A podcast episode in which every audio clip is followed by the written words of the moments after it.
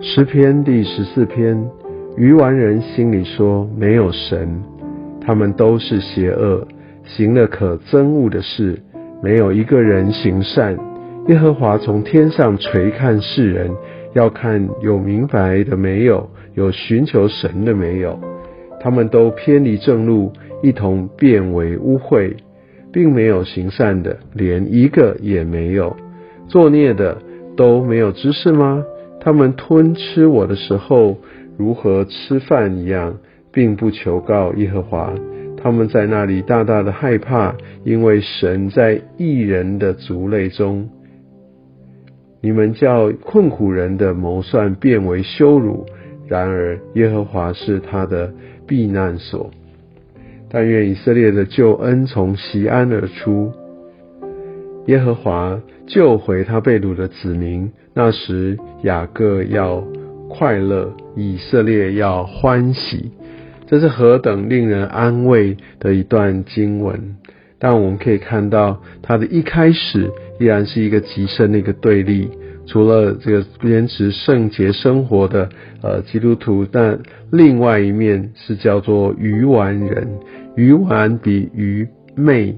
哦，或比愚笨还要来的差。他也许不是那么的笨，但是他非常的固执，而且在错的地方，他非常的固执。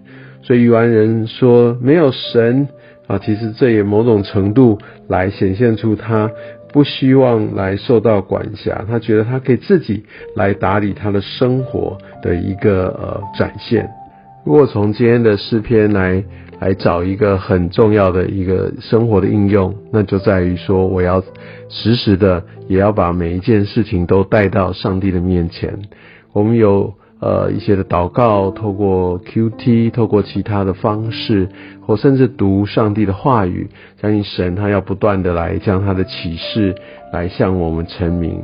但我们需要让自己能够呃在他面前可以敞开，不然否则我们若一直都卡在自己所谓的行程里面，其实这种美好的一个精心时刻就成为一个奢求。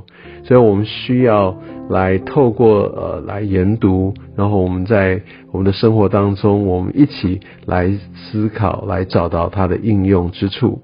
我想在今天的经文当中，呃，在诗篇，我们特别看到这个大卫在诗篇里面的那个呃很深的一个呐喊跟哭求。我相信这部分上帝他都垂听，但他要在一个最完美的一个时间点。他要来亲自来成就，所以我们需要对神有这样的一个信心，也基于我们过往的一些的经历。当我们的苦难其实一次又一次经历，我们可以发现我们的韧性，我们对神的这个信心、盼望也就被大大的来扩张。我们必须明白，哈，在特别在诗篇非常非常表彰上帝公义的本质。当我们知道在新约的时候，那个公义，呃，已经换为从基督来的义，好，但但是，呃，在过往，也许是用一个比较传统的方式来面对一个所谓公义，就是一个呃纯洁无瑕，那要维持在这样的一个状态当中的一个期待。但我们知道，真实的是人没有办法来完成这些的公义，所以我们唯有来在这世上，我们都很定义的来追求耶和华神。所以我们最实际的应用，就是在要牢牢记得上帝的属性，而且要牢牢记得上帝他公义的本质。所以他是会审判的，那这个会关乎永恒。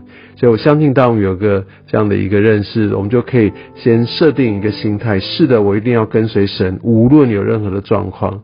当然，在事实的，我们可以有一些的表达呼求，说神啊，哇，这件事情我真的已经，呃，等很久，这件事情我真的祷告很久，祝你的心意如何？这种状况当中是有哦经历的一种方式，但是呢，也有很多的时候，我们可以发现，好像我们所求的，上帝并没有按照我们所求的，不管方式或时间，他就给予我们。我讲这个，我们就需要在真理当中来做一个好的分辨。但也许今天我们谈不到那里，但是呢，我们必须来学习。当大卫他经历这些很不容易的事件时，但他依然选择要来抓住神的应许，来诉说上帝的荣美跟他的公义。亲爱的主啊，我真的恳求你，让我能够真实的按照主你的本相来认识你。是吧，在呃这样的一个寻求的过程当中，主你让我看到真正的标杆。我看到大卫如何在你面前可以如此的清心吐意。但在最后，在总结的时候，总是还是抓到这个最重要真理的核心。求神来使用这样的话语，让我能够有很好的消化跟吸收。谢谢主，奉耶稣的名祷告，阿门。